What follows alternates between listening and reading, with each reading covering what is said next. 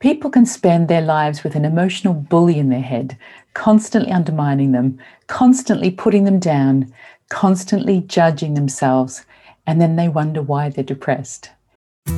Welcome to the pursuit of well-being. My name's Maria Brosnan and I'm an educational well-being specialist and your host for this show. Here on the podcast, I'll be speaking with leading figures in education about the issues affecting schools and teachers today. We'll share tools and practical ideas to help you thrive, not just survive, as an educator. Paul Gilbert is my guest this week, and he's a professor of clinical psychology with over 40 years' experience. Paul explains why it's so common for people to feel guilt, shame, and self criticism, and he shares wonderfully wise and practical antidotes to this. He helps us move away from having a bully in our head to having a friend in there. And he says the key thing is looking after yourself so that your relationship with yourself is one of compassion, courage, and wisdom to guide you through whatever darkness is ahead. My guest today is Paul Gilbert. Paul is a professor of clinical psychology at the University of Derby. And until his retirement from the NHS in 2016, he was a consultant clinical psychologist for over 40 years. He was awarded an OBE by the Queen in 2011 for services to mental health. He's researched approaches to psychopathology with a special focus on mood, shame, and self criticism in various mental health difficulties, from which compassion focused therapy was developed. He has written or edited 21 books and over 250 papers and book chapters, and his latest book is Living Like Crazy. In 2006, he established the Compassionate Mind Foundation as an international charity with the mission statement to promote well-being through the scientific understanding and application of compassion. Paul, welcome to the podcast.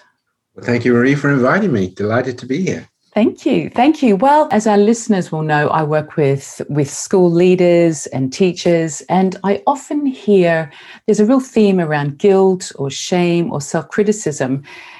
And, and it occurred to me that I don't think that those states of mind are particularly uh, contained just to teachers and school leaders. I think it's pretty pervasive. So let's just start by talking about that. Why is it so common for people to feel this level of guilt and shame and self criticism?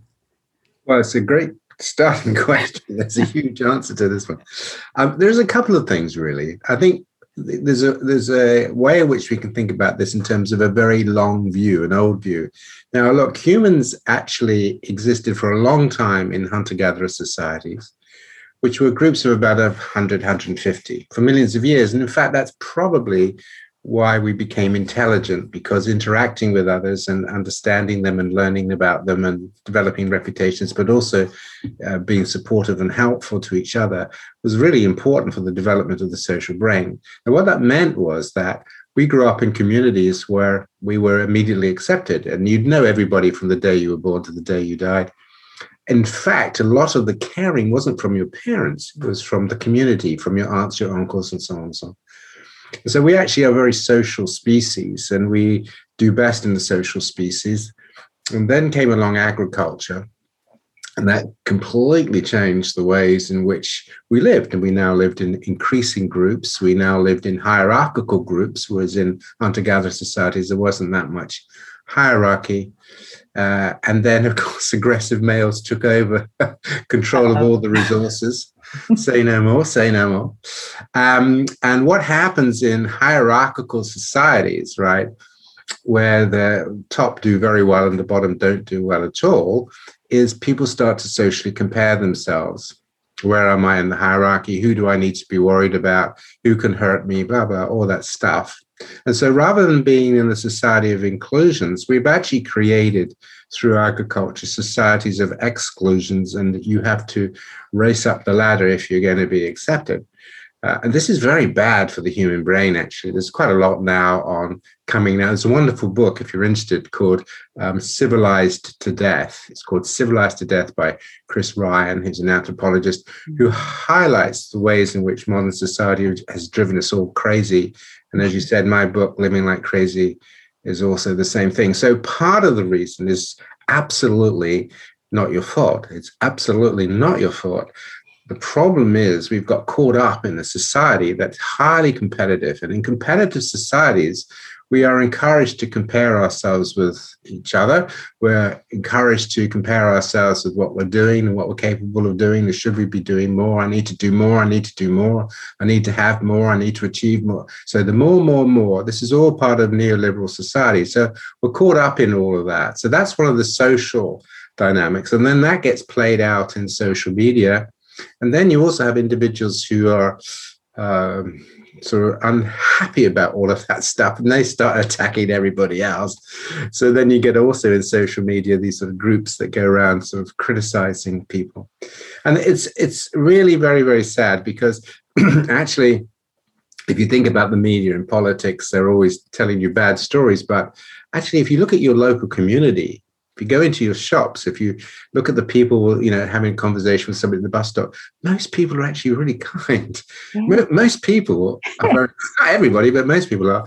And yet we kind of see the world as very judgmental that if we don't achieve X or we're not a certain body shape or we're not able to do what, then we're going to be criticized. So that's the beginning, really, of feeling that the world is potentially cr- going to be critical of you if you don't match up. Then the second thing is that because of living with often a very limited number of caregivers, if our caregivers are critical or hostile or abusive in any way, we then internalize that and we can hear the voice of a critical parent or a critical teacher or uh, whatever it is, right? So we internalize the voice of a critical other because that we're living in these close confined relationships. And the third reason really is because people don't know how to deal with frustration because typically what triggers bouts of self-criticism is frustration. We get frustrated you know i should have done this i didn't do that i forgot to do whatever. So instead of being able to just experience frustration as frustration we all get frustration mm-hmm. they begin to launch attacks. If only you hadn't why did you? You shouldn't have done you you know why aren't you as good as this? Why do you always make and so on and so on? So then rather than experiencing frustration i'm disappointed this is frustrating we launch these attacks and it's the attacks that do the damage right? The attacks do the damage and we'll get onto this a little later. Not only is it the attacks it's the way in which you attack yourself the emotion that you attack yourself with the kinds of things you call yourself and we know that when we're working with people who are under stress and depressed, they actually become incredibly bullying, actually. If you said half of what you say to yourself to somebody else, you'd be an emotional bully. Mm. But people don't realize that they're being emotional bullies to themselves, you know? And the thing is, because they don't realize that, they can spend their lives with an emotional bully in their head, constantly undermining them, constantly putting them down, constantly judging themselves. And then they wonder, why am I depressed? It's pretty depressing. so those are sort of some of the complex questions. Firstly, we've created the society of hierarchy that creates social comparison, also creates intense competitiveness. In intense competitiveness, people start to um, become critical of themselves or worry about others being critical of them, and so on and so on. So that's a, that's a bit of a long, long um, answer, but sort of. That's a brilliant answer because it covers a huge amount of ground. And I guess leading quite neatly into your work then is an, an obvious question of what's the way out of that? Because it sounds it's it's a horrible place to to live to have that bullying voice in our head. So what's the way out? Well, it's very, very important. Humans are unique we're different from other animals because we have the power to reason. We also have a capacity for what is called empathy and mentalizing. And that is, we understand that we have a mind, we understand that we have wants and needs, that we can suffer. And compassion really is about suffering. That's what it's about. So, you know, you can care for your garden, can't you? Look after your garden, and you can care for your car. So, caring behavior, animals care for their infants as well. Um, that's, you know, that, that's an important psychology. But compassion is the ability to understand that we suffer. So, if your garden got flooded, you wouldn't say, oh, I have compassion for my garden because you know your garden's not suffering. You're suffering because your garden's flooded, but the garden isn't. So when we understand the nature of suffering, this is important. So the first thing then is recognizing, becoming mindful and aware that your self criticism is harmful to you. Okay. Yeah. Rather than allowing it, just find, pay attention to it. And we can maybe look at this in a, in a bit and I'll show you how to do that. Um, pay attention to it and make a decision that, okay, look, I could be frustrated, I can be disappointed, but I'm not going to launch these attacks on myself. Now, why is that important? It's important because those attacks actually are affecting your brain. Look, imagine that you're very hungry one night and you lay in your bed and you fantasize a meal. Oh, yes. if you're a meat eater, you know, it might be a steak. If you're a, a vegetarian like me, it might be a stuffed pepper. Oh. Well, that will make your, that will make your stomach acids go, won't it? So just imagining, okay, imagine you're laying in bed and you're having the sexual fantasies, nobody there. This will stimulate particular areas of your brain linked to uh, your pineal gland and pituitary and other things that will give a cascade of emotions through your body. Now you know that. You know you can generate a fantasy, and look, you can deliberately turn on all these systems in your body. Isn't that amazing? If you're laying in bed and you're thinking about an argument that you had yesterday and what you're going to say, getting into vengefulness, in your brain, you will be triggering all these systems in your brain linked to your anger systems. But what about if you practice triggering compassion systems, what's going to happen in your brain? Well, a lot of things happen in your brain, actually, which over time will help you to be able to cope with life in a very different way.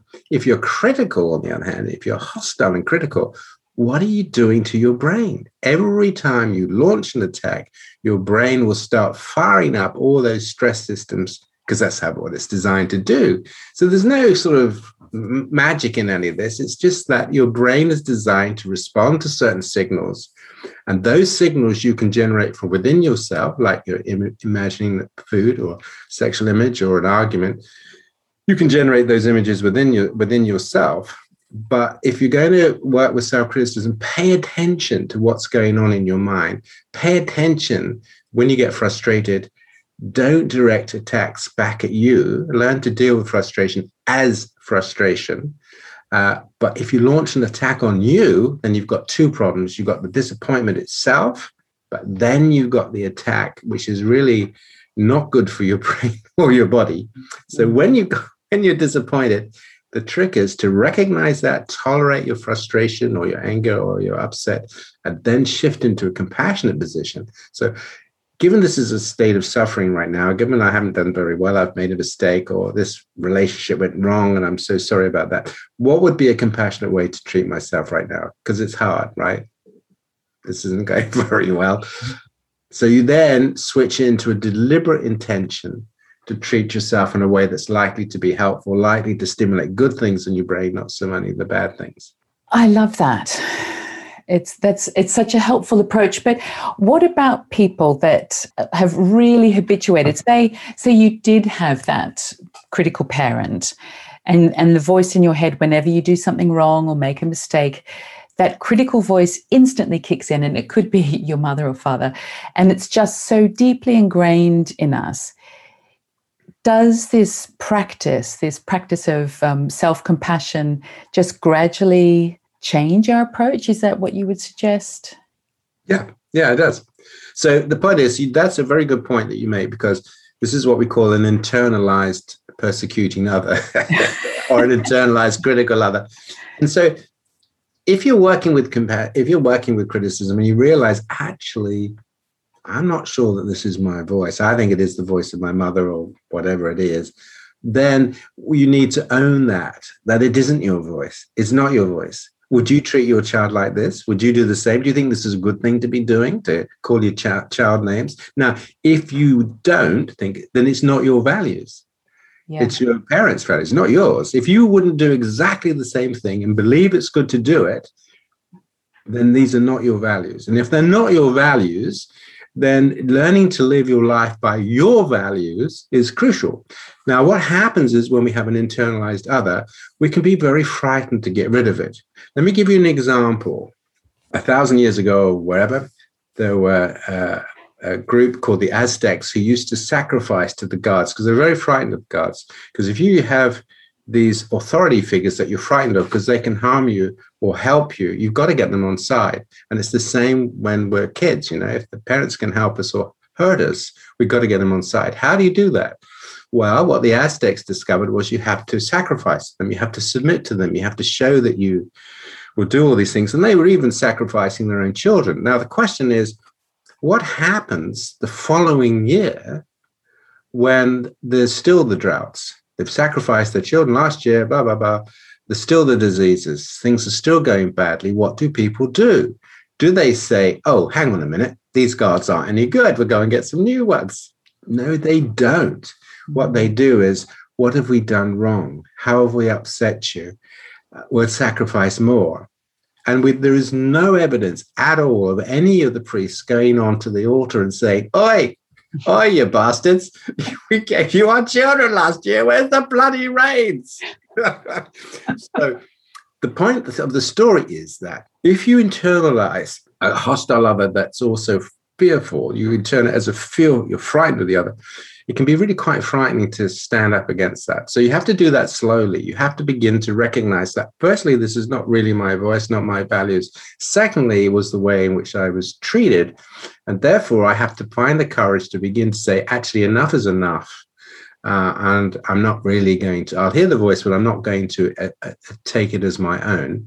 Now, in psychotherapy, what we do um, is we tend to help people work through the big three. Now, in therapy, whenever you have a trauma or something like this that goes wrong or something doesn't work, you have the big three, which is anger, anxiety, and sadness. Those are the big three.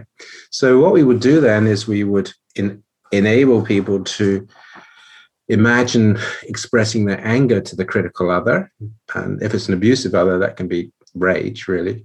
Also, uh, acknowledging the anxiety and the fear that they had. Look, I was so frightened of you, you know, I was, was so frightened of doing things wrong because you just jump all over me. And also the grief. I wanted a parent that would love me. You know, I wanted a parent that would make me feel good and and value me. And so, so these are th- in this is in therapy. These are three core emotions that we sometimes work through with clients who have had hostile relationships that have made them feel inferior or no good. Then you have to be able to stand up against that you have to acknowledge your anxiety to, that you had, and you have to be able to acknowledge the sadness because we all want to be loved, don't we? We don't want to be threatened and put down. So that's what we would do in therapy. Now, when you're working by yourself, then the key thing is firstly, if you it is an internalized voice, that recognizing it's not your voice, not your values, but it might be quite frightening to stand up against that voice. That's not your fault. But there are steps that you can do if you take it slowly, just recognizing uh, slowly, slowly over time, look, I'm, I'm not going to listen to this voice. I'm actually going to feel that the voice was quite unjust. actually, it didn't really understand. It didn't have my best interests at heart. Not really, not really. Mm-hmm. And maybe the, the the the person that was critical of me, maybe they were pretty screwed up anyway. So, and so on and so on. So the, these are ways in which you can work with that. But a lot of the criticism um, that we have for ourselves is because we're frightened. We're frightened to be rejected. We're frightened of being seen as no good. We're frightened of being marginalized, you know. We're frightened. And so in therapy, what we often do is that rather than working with the self criticism directly, we work with that fear uh, and talk about the fear of not being any good, not being wanted, maybe remembering being bullied at school or uh, being rejected in whatever ways. You know, you, you often find that people who are very self critical have an underlying fear of disconnection. They don't feel connected. They feel that they're vulnerable to being rejected or not good enough or whatever. Well, that weaves back really neatly to the very first point you made, Paul, about how we've evolved as a society to be disconnected and that we are eh, wired to be social creatures. And especially with this last, you know, 12, 15 months of um, really radical disconnection um, it's no wonder that people are feeling the emotion of that and the kind of residue of that because it's still not over. There's still a great deal of uncertainty, and especially for teachers and leaders. Already, we're recording this in June, but already planning for September. What if we don't know? And I don't know what what could you help people do when they're trying to wrestle with these problems of uncertainty? Well, I think it's great, isn't it? I think what we're saying is that there are two streams to keep in mind. Mm. There is the realities of life, yeah. right? The realities of life, that's the first stream. And how are you going to deal with the realities of life? You know, some people very tragically have lost loved ones and so forth. These are realities. You can't, you know. So how do we cope with these horrible, horrible realities?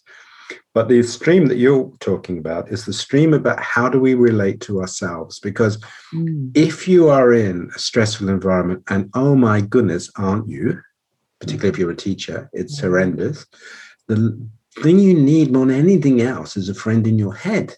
If you've got part of you that just kicks you about when you're struggling, then you're really going to struggle, aren't you? So the first thing is that ensure practice some of the compassion exercises that maybe we can talk about a little later that you will make it uh, that that's the part of you you're going to strengthen up because compassion is the part of you that has courage and wisdom we can maybe come on to that a little later. That gives you courage and wisdom. Compassion will give you courage.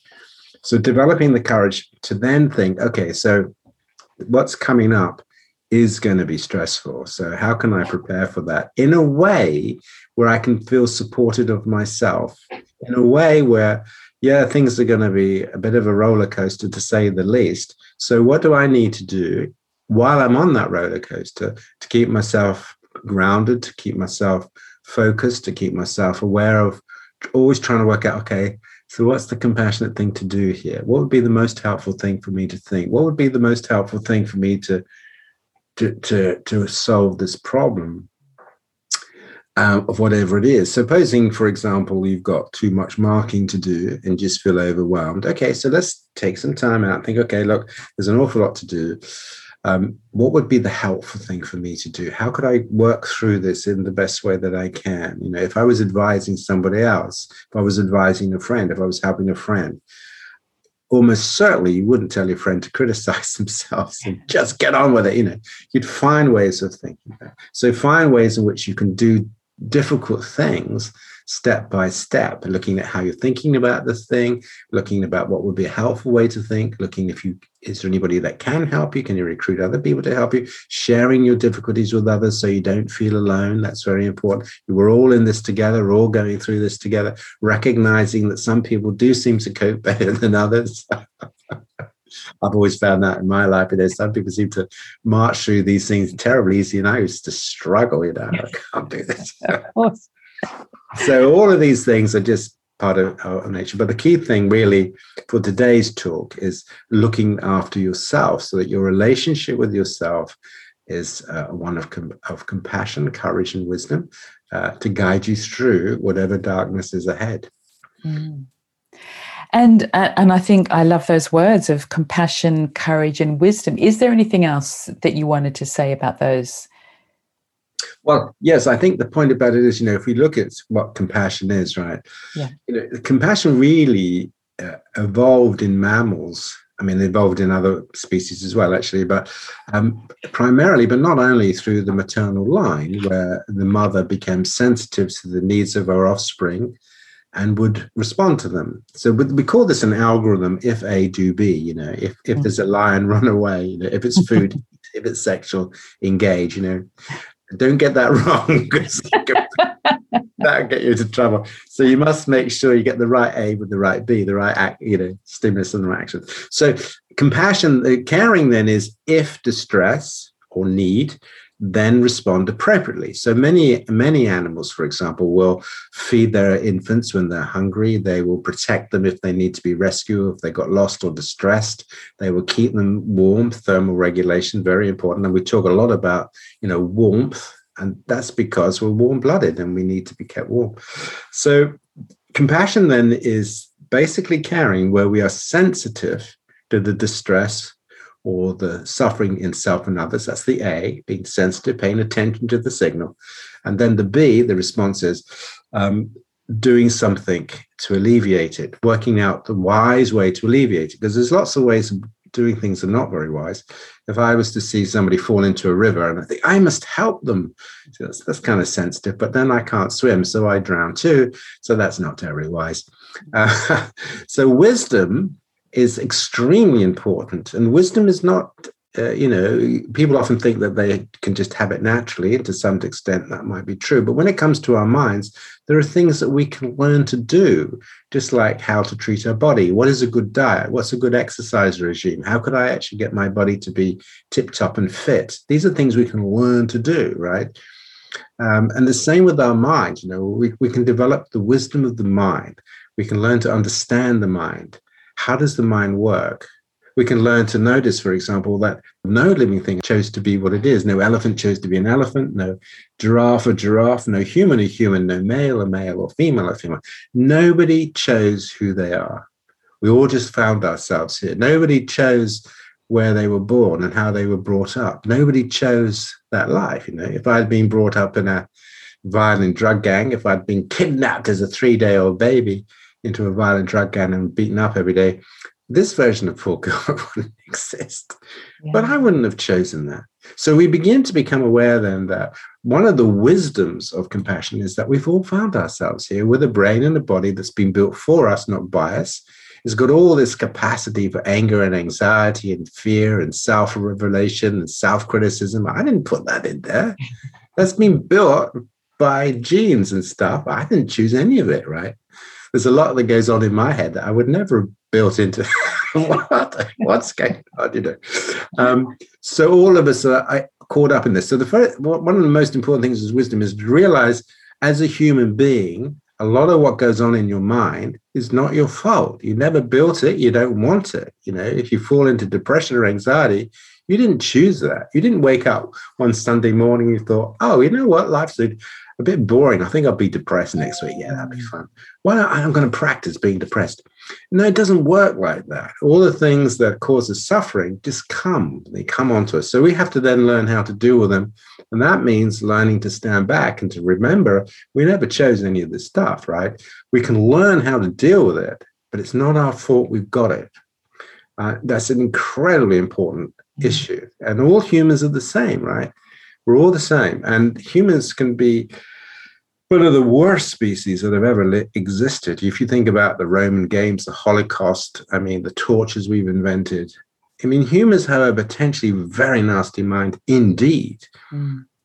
But that's not purposeful. Nobody woke up and said, you know what, we could be nice, but I don't think I will. I think I'll be a torturer. That'd be fun, wouldn't it? It doesn't happen like that. If we create certain circumstances, humans can be absolutely vicious. They're very dangerous. And they're very dangerous to other animals. As a predator, we treat animals terribly. So if we learn to pay attention to what's going on in our mind, not take it personally, it's not personal, right? Mm. The fact I got depressed or anxious is not because there's anything wrong with me. It's because I've got a brain that can do that. And in the case of depression, there's 300 million of us out there who can get depressed, right? We never chose any of that. So the, the wisdom of compassion is recognize that you can become mindful of how your mind works, right? And then make choices about how to take compassionate action, how to be helpful. Okay. But don't over identify with it. Don't think, oh, this is me and there's something wrong with me. Because you never built any of that. You didn't choose it. Uh, but it is your responsibility or our responsibility to work with it as we've got it. So we talk a lot about this with our clients, you know. It's the same like if you're driving down the motorway and suddenly hit a you know a snowstorm, what do you do? Well, you slow down and you drive carefully. Is it your mm-hmm. fault there's a snowstorm? No, it's not. But if you don't slow down and drive carefully, you can crash. Is it your fault you've got all this stuff in your brain? No, it's not. But if you learn how to deal with it, if you learn how to switch into compassion, that will start changing the systems for you. But if you stay on track with just raging or uh, uh, being hostile to yourself, mm, that's like keeping driving in the snowstorm. It's it's not going to be helpful to you. So notice, become aware, don't own, realize you've got a brain you never chose. But if you move into compassion for yourself, being sensitive to your suffering and your pain, and really finding the wise ways to deal with this and the, what's going to be the most helpful way for you, that's the way forward. And if you practice that on a, on a regular basis, you will find that over time, your mind will automatically slip into, okay, I'm feeling upset now. I've got a problem now. I'm feeling angry. I'm feeling anxious. Okay. So, what would be helpful to me right now? What would be helpful to me in that right now? And you gradually move into this so that you actually do learn to drive your car differently according to the conditions. if you yeah. see what I mean. That's a great analogy. So, so practical. And Paul, you've talked a bit about the role of emotions and emotional regulation. Is there anything else you wanted to add to that? No, and the other thing I think we're also finding is that when we are compassionate to others, this is good for us as well. Mm. Uh, compassionate acts, um, we trigger oxytocin and other uh, the vagus nerve, other things in the body. Uh, so being genuinely wanting to be helpful to others, and you know that's the good thing about teachers is that a lot of them, of course, are there because they want to be helpful to others. Mm. Um, that's the point. So the key thing is also holding on to your basic motivation. Why are you doing what you're doing? Now, the world might bash you about and try and knock you off course and overstress you, but at heart, that's what you went into it for to try to be helpful. Okay, it might be difficult to do that in the current circumstances, but always hold on to that deep intention. That deep intention was to be helpful, even if you think, okay, well, I'm not always as helpful as I'd like to be, and that that's that happens. We can't be perfect you know things go wrong. But just constantly reminding of, you of your intention your intention and learning to focus on the things that you feel have gone okay remembering certain of the smiles of your children that you're working with remembering the things that have gone okay because we have what is called negativity bias it's very easy for us to focus on the things that didn't go on okay because our brains are designed to pay attention to negative stuff. We use a we use an analogy like you know you go Christmas shopping and you go into ten shops and then uh, nine of the shops the assistants are really helpful and you think oh great and then you go into one shop and the assistant is extremely rude and they keep you waiting and then they try and shortchange you and then they try and sell you something you don't really want so you come out of that shop really angry and annoyed who are you thinking about on your way home? You know, and when your partner comes home, who do you talk about? See, everybody knows this, right? And then you say to people, so, so what happened to the nine out of 10 people that were kind to you? Do you ruminate about them? Do they go over and over in your mind? Do you remember how helpful they were? No, you don't, because you're going to focus on the person that's really annoyed you, that's making you really angry. And wondering if you should write to the store manager because they were so rude, it's unbelievable. I mean, so we focus on the negative, you know, mm. and that's not our fault. Again, that's what the brain is designed to do. Um, but if you let it, uh, then you can end up in places that you don't particularly want to be. So again, it's taking responsibility. This is a brain you didn't design. You didn't design it that way. But if you notice what it's doing, you can make a decision. You can say, okay, well, I've got every reason to be angry, but you know what I'm going to do? I'm going to remember deliberately, because I want to change my brain, um, all those nine people that helpful. I'm going to remember that one in that one shop that helped me get a uh, this present for my daughter because she's going to be so pleased with that when you do that, you see, just imagine what you're doing to your brain when you're filling it up with the things where people were helpful to you, wasn't that great? Whereas if you stay with the the person who's a bit of an asshole, then you're just going to feel bad. and your brain will want you to do that. That's the thing people don't realize. It's called negativity bias. We tend to focus on the negative. And when you, if you think about all the times you worried about stuff, right? things have been going great in your life, but what do you end up worrying about? Did it ever happen? Was it as bad as you thought? Usually not. So when we get into states of high stress and worry, the other problem is the brain is now really is focusing on negative stuff, right? And so if we can practice the certain compassion refocusing and learning to focus on things that have gone a little better, things that are going okay, and fill our minds with that, that helps the brain. And Paul, as we start to kind of draw our conversation to a close, you mentioned um, that you could possibly t- talk us through some practices or some some strategies that that our listeners could take away and, and start to do immediately. Yeah. Okay. Great. So, look. Um, firstly, I think pay attention to what, what your body. Right. So there are some practices that are really quite good. Now, you have an autonomic nervous system which has two branches called the sympathetic and the parasympathetic.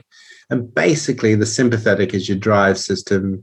It's what activates, you know, makes your heart rate beat faster, releases sugars for energy, and does all kinds of things.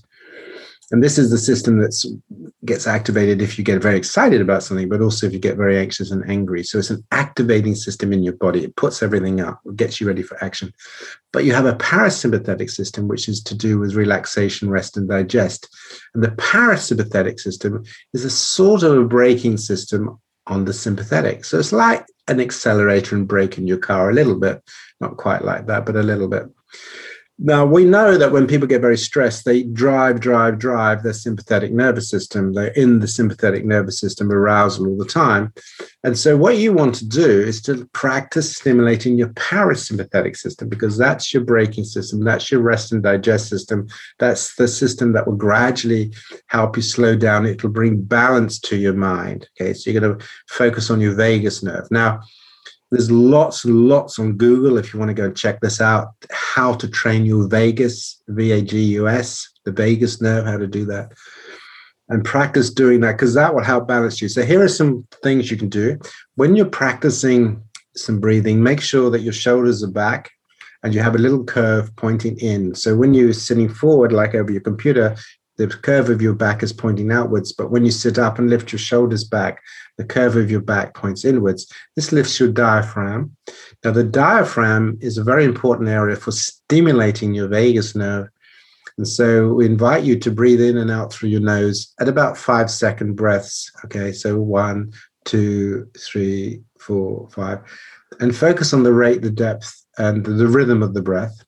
So the rate of the breath is about four breaths per minute, something like that. So you, you breathe in for five seconds, little hold at the top, and then breathe out for five seconds, little hold at the bottom. Getting into a nice rhythm and trying to feel that rhythm in your body. And as you're breathing like this, uh, imagining hearing in your mind in, in as kind and soft a way as you can, mind slowing down. So you've got this nice breathing, then getting this five second breaths or thereabout and just get that sense of breathing and slowing in the body. Really focus on the experience of slowing in the body, slowing in the mind. And uh, over time, you'll notice that your body starts to feel a little heavier, like the chair holding you up. You feel the weight in, of you in the chair. So this is called grounding. So you're grounding. And the next thing then is practicing developing the breathing pattern that stimulate the vagus. And again, there's lots of different things you can try on the internet, go and have a go. Then the third thing really is when we generate this to imagine uh, a compassionate face. So generate a compassionate face, which is a, a friendly face, as if you're greeting somebody that you really care about. And again, you can practice this yourself. You know, sit there, do your breathing with a neutral face or a slightly frustrated face, and then create a friendly face and try and create the re- recall the feeling of greeting somebody that you really care about, right? And just notice the differences when you have different facial expressions. So you can do that in an experiment. So, so you've got your breathing, you've got your posture now, you've got your breathing rate, you've got in your mind this concept of mind slowing down, you've got your facial expressions now. And then the next thing is to bring your wisdoms. Okay. Then the wisdom is as you're sitting there reminding ourselves that we all just find ourselves here. Nobody chose to have a brain the way that it is. The human brain is potentially fantastic, but it's also can be pretty bad. Um, that's nobody's fault, but we're gonna, you're going to make an effort to kind of just choose to practice compassion, and then uh, making the decision that you will try as best you can to always be helpful, not harmful. So where, it comes to you or to working with other people, or if you've got arguments with other people, it's not being submissive, it's being assertive, where the idea is to really address the issue and not just to attack, for example. So there you go. Then so you're practicing your breathing, you're practicing your grounding, you're practicing generating friendly facial expressions. And you're practicing this basic wisdom about this is a brain you've been given. It can be really tricky. It's not terribly well designed, but you can improve on it if you practice, like our bodies. Our bodies are not terribly well designed, but we can improve on them. That's why we have medicine. That's why we go to the gym. You know, we can improve on them. We don't have to accept them as they are. So practicing those um, things are very good. And do do go on to Steve Porges. If you see any of P O R G E S, Steve Porges, any of his videos are good to watch as well. so this is a way in which you um, focus. Now, the other thing I would suggest is that practicing acts of kindness each day, because kindness is really, again, a, a really uh, important prayer. It's different to compassion. You don't need courage and wisdom for kindness, uh, but you do for compassion. But nevertheless, kindness is a very important um, emotion to try and create within yourself. So just walking down the street and you're making sure that you kind of smile at people as you walk past, take a genuine interest in maybe the shop accountant, how are you doing? Just friendliness, developing a basic friendliness, a desire so that when people see you or they walk past you, they get a little buzz of dopamine. They did get a little positive feeling by interacting with you, right? Mm-hmm. This is something that you want to do because it's good for you, you know, it's good for your brain.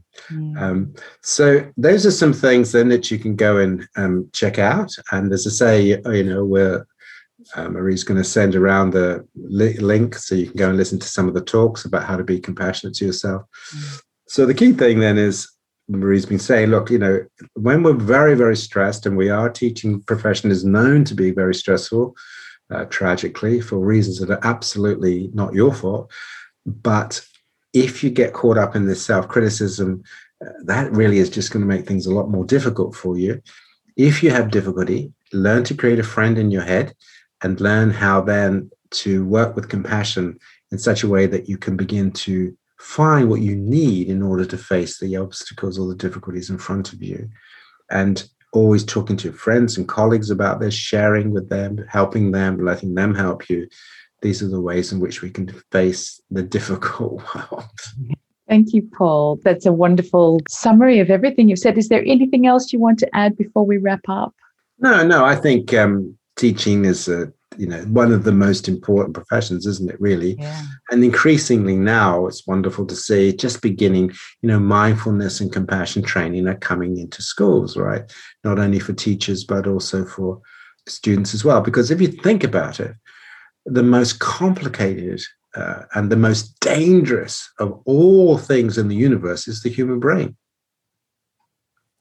that's the most dangerous thing. Humans have been responsible for untold suffering to other humans.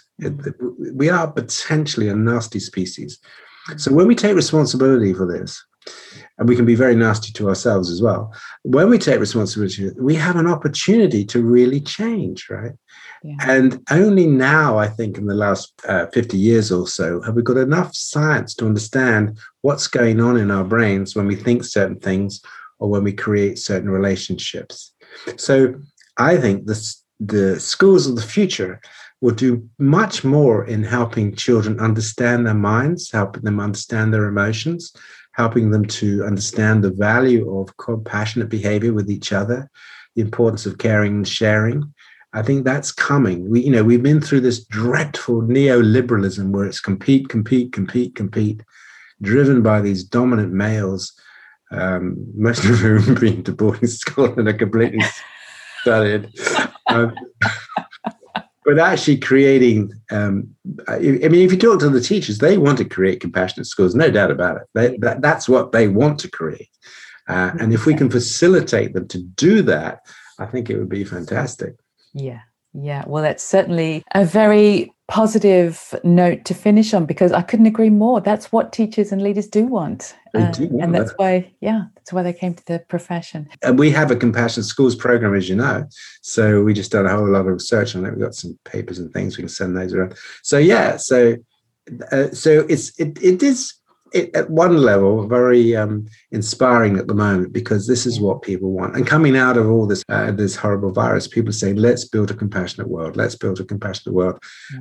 And if we can pull everybody together, if we can really harness the energies of people who want a compassionate world, and most people do, yeah uh, we, we, we, can, uh, I think we can achieve great things. Once we want to do it, and once we realize what we're up against, the human brain is a potential problem. So let's learn how to work the damn thing. and when we learn how to, to work the damn thing, we can build a very compassionate. We can, we can, we can, we can, and we will. Yeah, yeah, I have no doubt. Oh, Paul, thank you. I've been speaking with Paul Gilbert. You can connect with Paul and you can see all of the resources that he uh, described. There's lots of videos and lots of resources on the website, uh, compassionatemind.co.uk. Paul, thank you so much for joining us today on the podcast. Thank you, Marie. It's been a pleasure. Thanks so much for listening.